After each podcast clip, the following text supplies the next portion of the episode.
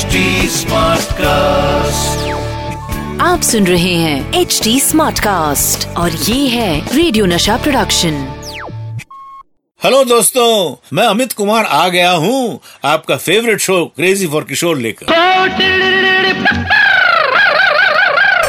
ये है crazy for किशोर चलिए शुरू करते हैं का ये शो क्रेजी फॉर किशोर मैं बताऊँगा आपको कि बाबा ने मुझे मेरे बर्थडे पर क्या गिफ्ट किया, जिसके ज़रिए कई बेशकीमती फ़िल्में बनी। आपको पता है, बाबा के एक गाने के रिकॉर्डिंग के दौरान कुछ ऐसा हुआ, जिससे कि स्टूडियो में जितने लोग थे, सब एक के ऊपर एक गिरने लगे। और तो और मैं आपको बताऊँगा बाबा और उनका 8 एम mm कैमरे का कमाल। बात है 1955 की, जब मैं कुछ तीन साल का था। तब हम जू चर्च के पास सक्सेरिया कॉलोनी में रहते थे।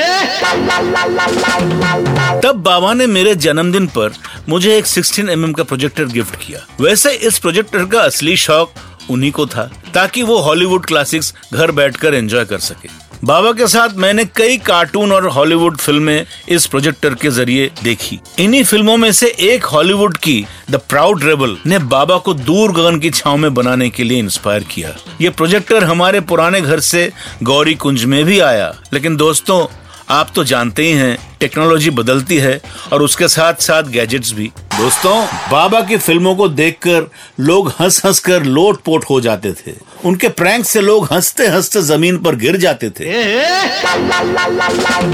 पर क्या आप सोच सकते हैं बाबा गाने की रिकॉर्डिंग कर रहे हैं और स्टूडियो में मौजूद हर इंसान एक दूसरे के ऊपर गिर रहा है? हुआ यूँ कि बाबा और आशा जी एक गाने की रिकॉर्डिंग कर रहे थे। अब उस समय तो रिकॉर्डिंग के लिए यूजुअली एक ही माइक होता था और डुएट सॉन्ग्स में दोनों सिंगर्स एक साथ उस माइक को यूज़ करते थे। अब बाबा की हाइट आशा जी से ज़्यादा थी। इसीलिए आशा जी, माइक की हाइट मैच करने के लिए एक स्टूल पे खड़े होकर गाती थी। रिकॉर्डिंग के दौरान बाबा तो आँखें बंद करके पूरे कंसंट्रेशन से गा रहे थे। ये गीत कुछ मस्ती भरा था। तो जाने अनजाने गाते गाते बाबा का एक हाथ आशा जी को लग गया, जिससे वो स्टूल पर से असिस्टेंट म्यूज़िक डायरेक्टर भोला श्रेष्ठ के ऊपर धाड़ से गिर गए। भोला जी तबला प्लेयर के ऊपर और इस तरह पूरा ऑर्केस्ट्रा कुछ ही टाइम में चारों खाने चित यानी सब लोग ज़मीन पर गिर पड़े थे। तबला टूट चुका था, सारे म्यूज़िक इंस्ट्रूमेंट्स इधर उधर हो गए थे। बाबा के कानों में तो हेडफोन्स थे और आँखें भी बंद थी तो उन्हें कुछ मालूम ही नहीं चला। जब बाबा ने आँखें खोली तो उन्हें लगा कि शायद कोई भूकंप आया था। बाद में सारी बात बाबा को समझ आई और वो सबको सॉरी बोलने लगे। हर कोई हंस रहा था।